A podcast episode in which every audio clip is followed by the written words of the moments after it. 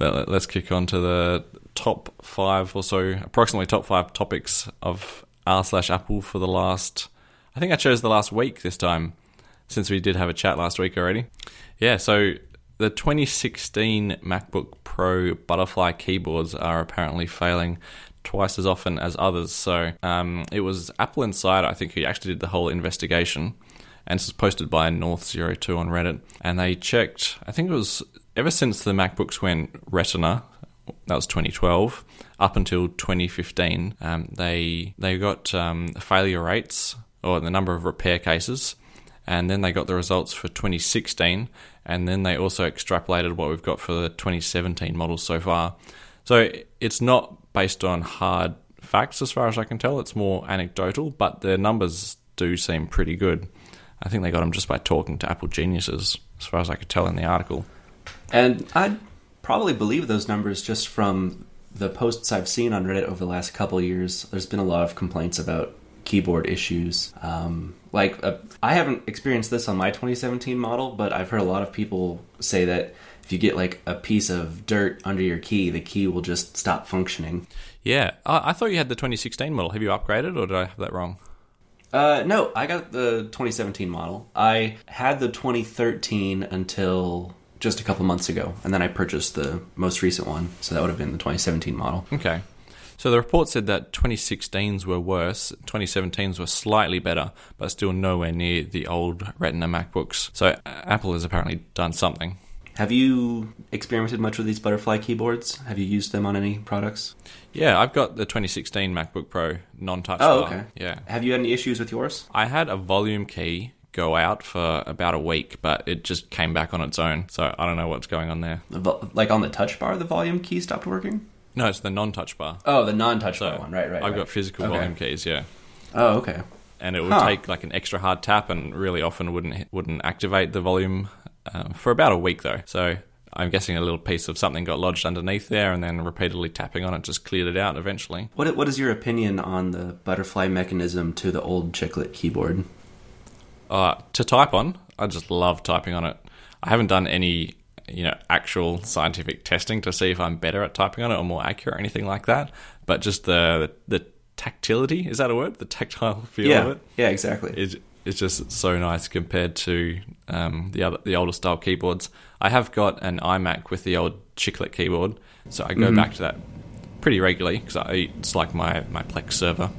I'm, Right. You know, on it maybe once a day, and it just feels like I don't know, pushing fingers into soft bread or something like that compared to the new keyboard. Yeah, yeah. I've uh, I felt the same way. I've seen a lot of people uh, with the opposite opinion, though, feeling like the older keyboards were better.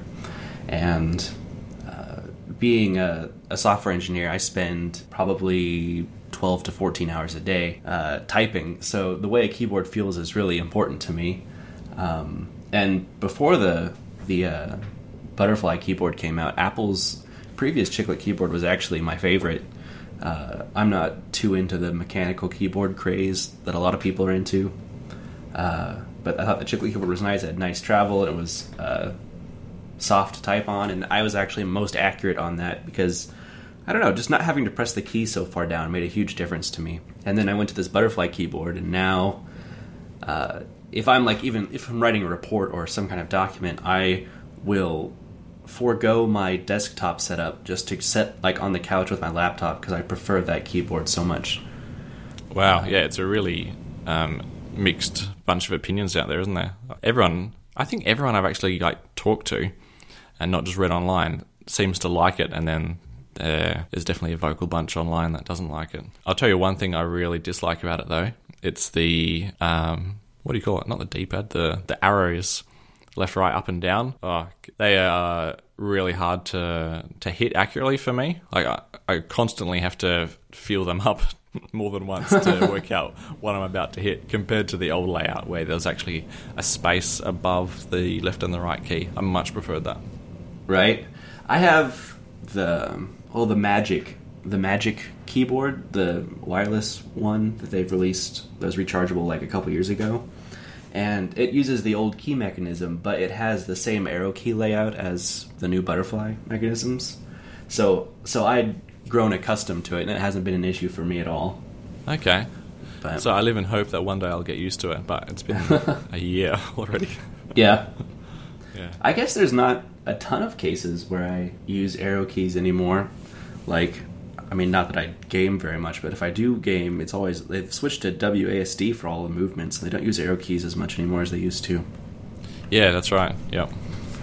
So, Mm. but yeah, Yeah.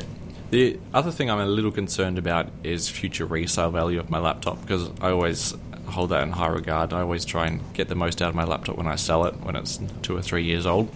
oh yeah. Um, but but how is that? Is that going to take a hit? Do you think from having these unreliable keyboards? It's going to start making a name for itself. Um, oh, that's a tough one. I feel like these complaints, we see a lot of them being so in this community, but to the general public, I'm not sure it's as widely known that there's a greater level of issues with these keyboards. Uh, so, I don't know. Potentially, I, I feel like we're in a little bit of an echo echo chamber where all these tech enthusi- enthusiasts are complaining, but in the real world, you don't hear it nearly as much. So, I'm hopeful that this won't have any impact on resale value in the future. Mm. Maybe just before I put it on the market, I should take a little sample, walk through the city, and ask a few random people. How do you feel about the keyboard? Yeah. Do you have any opinion? Uh, no. no, I do not. I mean, it's also possible if this gets bad enough that Apple could issue some sort of recall or repair program, like they've done in the past for like the graphics cards on the 2011 MacBook Pros or something like that. Yeah, especially considering the replacement costs, because I believe it's astronomical. They've got to replace quite a lot of the unit to actually replace the keyboard. Yeah, um, I've seen quotes of out of warranty repairs around 700 US dollars. Wow, wow, that's that scares me a lot. I'm I'm an avid supporter of the Apple Care Plus. I buy it like on my watch and on my phone and on my iPad and everything I carry around with me. Though I've never once bought it for any of my Macs though, because they've been so reliable and I'm so careful with them. I never worry about it. Whereas I've dropped my phone, you know, hundreds of times. I've never like dropped my computer, so I've never worried about purchasing extended warranty on it. But now I'm worried that here in a year or two there's going to be an issue with the keyboard, and I'm going to have to shell out a bunch of money to fix it. Yeah, I guess it's just wait and see. But yeah, I think I w- I'd say it's probably more than likely chance that we'll see an extended warranty thing for these keyboards. Right. Yeah. So, well, hopefully they're able to overcome whatever technical limitation they're facing. Like, uh, maybe they need. Well, they really need to make the Macs have the like the IP67 dust and water resistance, and that would help a lot. There's a patent that was posted on Reddit. It's probably six months ago now. Um, that Apple had, and I know patents generally don't mean anything when they're just kind of uh, published before, you know, without an actual product. Um, but there were there was an Apple keyboard with gaskets around the keys, so that nothing, including water and dust, would be able to get underneath them. Oh, see that? I think that would probably resolve the problem as a whole if they can figure out how to make that work. Yeah, that would be good. So We'll keep dreaming. That's, so, kind of on an old topic here. Here, accents. I almost couldn't catch on to what you were talking about. I've never heard anyone call it a patent before. Oh, what do you call it? Patent. Patent. Okay. Yep. Yeah. I mean, yeah. I don't know. Dialects are fun. Yeah. All right, let's push on to uh, uh, what's the title of the article? Actually, I have the article instead of the uh, the post. Hang on a sec. Uh, all right, Apple. My request for all the data it had on me was eye opening, and I have to admit something a little bar- embarrassing. That I read the the um, the title of the post for uh, quite a few times without actually reading the post, and I assumed that he was going to complain about how much data Apple had on him. This is an article from USA Today. But when I finally got down to reading the post, it turns out that it was eye opening because Apple doesn't really keep much data on you. Um, yeah, and that's one of the reasons I've always been a, a big fan of Apple is uh, their stance on privacy. Um, all most most of the data, if not all the data they collect, is anonymous, so it's not tied specifically to one person or one account or one device. Um, so in that regard, yeah, they don't they don't store much information on you specifically. Um, yeah, things like Siri requests and your Safari history, they're not stored by Apple. Compared, he said that the a file he received, it, it, took a week to get to him, but it was only 9 megabytes. He'd done the same for Google and Facebook. Google's checked in at 243 megabytes, and Facebook's was 881 megabytes. Wow. Yeah, a huge yeah, comparison. Yeah, compared to some of the. Have you heard about this Facebook scandal that came out? It was a couple weeks ago now, but the Facebook app on Android phones was like monitoring all of your phone calls as well. Like it had like if you requested all of your data from Facebook, they would send you a link with like every phone call you've made and to whom you made it and when you made it and how long the conversation was and things like that. Yeah, I think we actually talked about that on the show that you weren't there for. Oh, okay. so, yeah, well, compared to practices like that, uh, I mean, that's one of my biggest selling points on Apple. Yeah, that was insane how um, Facebook had all the information, and it was because um, Android, uh, it was a vulnerability, or maybe not a vulnerability, but there just wasn't granular control in yeah, that version of Android. Kind of like an but, all or nothing approach in Android. Yeah, that's right. Yeah. But even though that has been resolved through the the now granular approach to privacy, because Facebook can still target their app at the really old version of the do you call it APK with Android, something like that. Um, they still don't abide by these granular controls, even though it's and, been out for years now. And that's not even considering that you know most of the Android users are on an operating system that's a couple versions behind. I think the newest version only has eight percent adoption currently. Yeah, that's a story every year, isn't it? The yeah. latest version is always in the single digit percents. Yeah. So yeah, must, so even even if Google does issue these fixes, you know it could take years to get to some users. Yeah, that's right. Especially on the low end phones that never get updates. Yeah, exactly. A lot of these uh, like prepay phones you can pick up that are like fifty dollars and have technically Android, but it's so slow you can't really do anything with it. It's probably probably running a version of Android from like 2012 or something. Um, speaking of popularity, the next article was that analysts were wrong. The iPhone 10 is still the most popular iPhone, which this data comes from the earnings call report.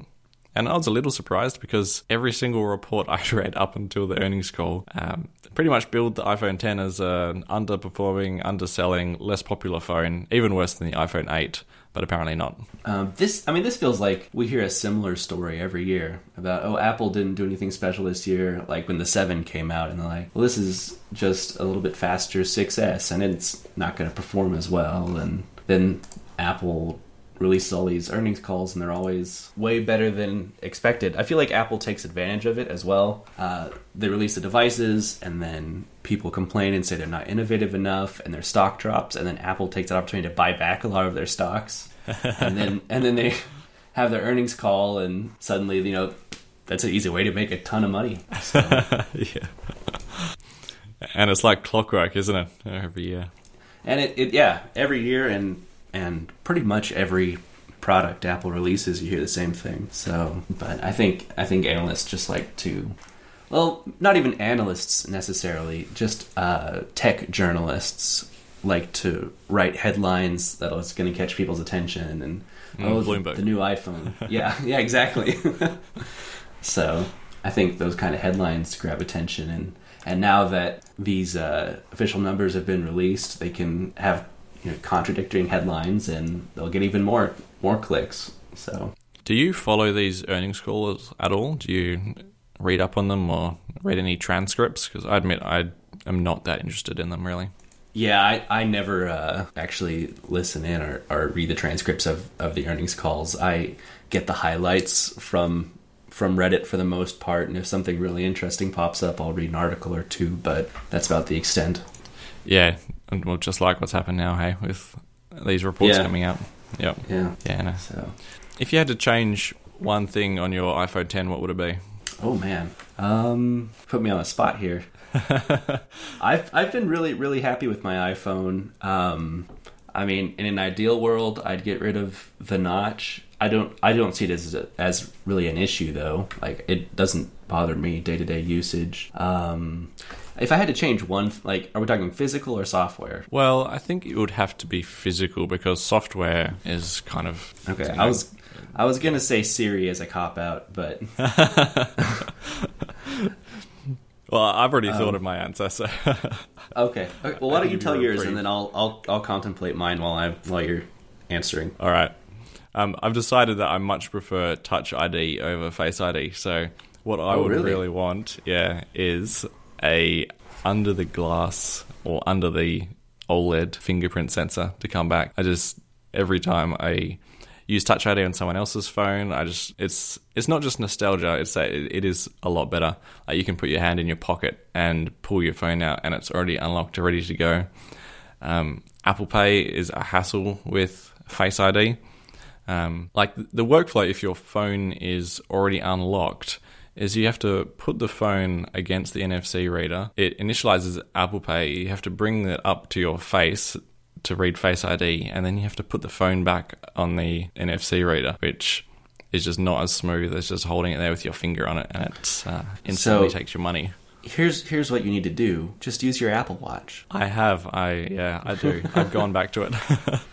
So, And I, don't- think I, mentioned this before, but um, pre Face ID, so on whenever I had a Touch ID phone, I found I was compelled to use that more than my Apple Watch because it was easier. But ever since getting the iPhone 10, I've found the Apple Watch is easier, so I use that for Apple Pay now. Even when it means putting my wrist at like a weird angle to try and get those stupid um, NFC readers where the, the reader's on the side, like on the left hand side of the machine. Right. It's just really awkward. Um, I can't say that I have I've had that many complaints with Face ID.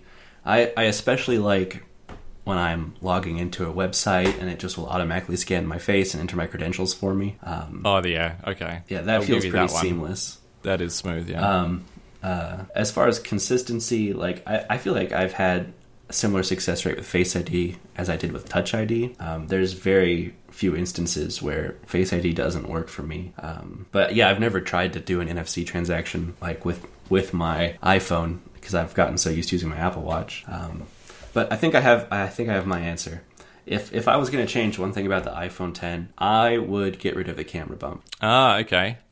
So you're running caseless, I presume, then, if you're still noticing it? Oh yeah, yeah. Uh, my my case for my iPhone is Apple Care Plus.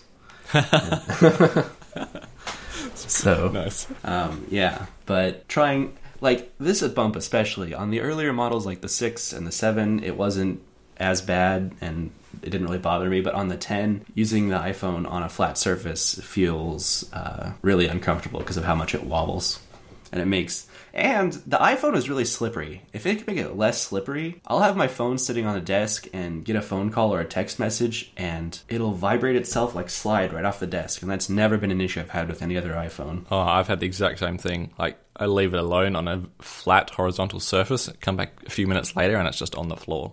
Yeah. I don't know. I don't know. Maybe it has something to do with the bump. I don't know what they did, but my phone slides around so much. So, but yeah, that's what Um, I. I yeah okay yeah that's a good one. I was caseless, but um, I got a case for my birthday, so it's on there now, and it's pretty nice because you don't have the bump, and also it doesn't slide off every um, wireless charger in the house. What kind of case did you get? I got the official Apple leather. I think it's black or dark blue. No, it's black. Is it the the folio or just the standard case? No, no, it's just the standard one. I've heard all sorts of bad things about the folio case. Oh, I didn't you? really have it. Yeah, things like um, when you, when you fold the front cover to the back of the phone, the phone starts to muffle your voice. Something to do with the what do you call it? Like the noise detection on the back. Oh yeah, the noise the problem with cancellation on the back Yeah, microphone. noise cancellation. That's one. And also, uh, Hey Siri doesn't. oh, sorry, sorry, I shouldn't have said that. The Siri activation word doesn't work when the folio front is closed. Uh, but even regardless, I probably wouldn't have um, got a, a case on my phone that required it to be flipped open like that. Yeah, I'm not a fan of those of cases bulk. either, but I I haven't heard any of those complaints, so that's interesting. Again, it could just be the vocal minority. Right? is that is that like when the case is closed, it's muffling the microphone so Siri can't hear you, or is it that the magnet latch that tells the phone to be off? It just forces Siri to be off even in those cases. Um, unlike the the noise cancellation thing, which I actually saw in real life, I didn't see this in real life, but from what I remember, it uh, it disables Huh. the Siri command. That It, it- yeah, seems like a mistake. it does, doesn't it? Yeah. Huh. Okay. Well, I, I have used Apple's uh, leather cases in the past. I think the last one I got was from my 6 Plus, and they're really nice. So I definitely like, especially the like the actual metal buttons on the side. Uh, they feel really Mm, good. yeah, they, they added them to the 6S generation of leather cases, Yeah. and they're really nice. So they make good cases, but I don't know. I just feel like I want my phone to be as thin as possible. So I've gone caseless for a few years now. Yeah, nice. But All right, the next article on the list, three down, two to go. We're doing pretty well for time. yeah, we are. Is that iOS 11.4, and this is in the latest beta. I'm not sure about previous betas. Will introduce Siri plus AirPlay commands. okay? Uh, did you um, did you see this post? This, this is your post. I was wondering if you'd noticed. yeah, I Yeah. got top five nice for the week. All right, so so lead the way since you're the the OP on this one. Yeah, I'm not gonna definitely not gonna claim to have discovered it or anything like that because um, I saw it was posted by the guy that makes the Apollo Reddit client on Twitter. Uh, he found that in their latest beta that you can say things like Siri play podcasts in the living room. And what it does is actually kicks off AirPlay from your phone to whatever speakers in the living room, be that a HomePod or an Apple TV. Um, if you've got the like HDMI CEC set up, then it would you know turn on the Apple TV and then turn on the TV as well, which is you know pretty cool. And if they can make that work with the videos and that as well, that would be amazing. Just like Google already does. Um, you can also control multi-room audio. So if something's already playing, let's say airplaying to the living room, you could also say to your phone, Siri, play this in the uh, on the patio as well, or two. I'm not sure about as well, um, and it would then start airplaying to there as well. So it's pretty pretty nice to be able to airplay just using uh, your voice. Right. Is this- to speak to the speaker itself? Is this a feature that's, as far as we know, for Siri only on the phone, or could you also, in theory, like tell your HomePod to also play on an Apple TV? I don't think you're going to be able to do that. I'd be surprised. I I haven't would- got any beta software on my HomePod. I'm not even sure if that's possible. I've never looked into it. I I'd haven't tried surprised. either. Mm. But yeah, if something like if I was in the living room and have a HomePod and a video playing on my Apple TV, and I could just say, "Hey Siri," and my HomePod to pick up, I could just you know control uh, like the media playback from my Apple TV from my HomePod. That would be really cool. Hmm. You've already got Siri in the remote control though for that, Yeah, so but it would just this save is picking up the remote or finding the yeah, remote. this is gonna be me sounding like a lazy American. But if I don't have to reach for the remote, that's even better. so, I don't know, but I'm I'm glad they're extending Siri's functionality. Uh, hopefully, this means good things for AirPlay 2 on the horizon. Um, I'm starting to wonder if it's going to be pushed all the way back to iOS 12 at this point. yeah, that's right. Yeah, along with iMessages in the cloud. Yeah, there's been just no word on iMessage in the cloud at all for a while. It's been strange, hasn't it? It the the whole thing has been strange recently, but with uh, I don't know the rumors that Apple's really doubling down on bug fixes for iOS 12, I have high hopes. Yeah, it, it's almost like we can get our hopes up for Siri as well, um, because there's the rumors of them going out and hiring, or a lot more positions being open for the Siri team, and then we get this neat little feature, which is is definitely a catch up to the other virtual assistants, but the signs are probably for the first time in a long time, like on, slightly on the uptick, because I'd say before this we were definitely still on a downwards trajectory. Yeah, or at least where Siri as a whole was like kind of just staying flat while these other assistants were exponentially improving. Yeah, So- exactly. And I and I think a lot of this goes back to the Apple's privacy standpoint, at least to some extent with like Siri's voice recognition, I've heard this a lot. Is while Google will use your data to you know, either give you better suggestions or use your voice data to improve recognition, Apple, on the most part, doesn't do anything with your data. So they can't use it to improve Siri the same way a company like Amazon or Google does. I do believe they're working on um, using the data, but just not having it uh, associated with anyone's identity. I can't remember the exact term for the randomization of it. Right. Yeah, I've, I've heard some about this as well. From uh, yeah, detaching the voice commands from the actual account just for speech training algorithms. Yeah. But so I don't know. Yeah, I have high hopes. I still, I mean, since Siri's the assistant I interact with most, I uh, really hope that she gets better. So. Yeah. We're kind of trapped, aren't we? It kind of feels like it. So, Yeah. I mean, for the few things I use her for, she's okay, but um, I'd really like to be able to, to do quick, like, web queries without her just giving me a bunch of links. Yeah, well, um, Apple did hire, uh, what's his name? Was it John, John Andreas, something like that from Google? Um, Yeah, that sounds right. I think we've talked about this briefly, Mhm. but he was the pioneer of MetaWeb, who, or MetaWeb was the pioneer of the answer your general knowledge question using internet search, I guess, which Google bought in 2010. But then Right. Google bought MetaWeb, uh, and then the guy John maybe um, j- then joined Apple in Feb this year, I think it was. So yeah, keep your hopes up.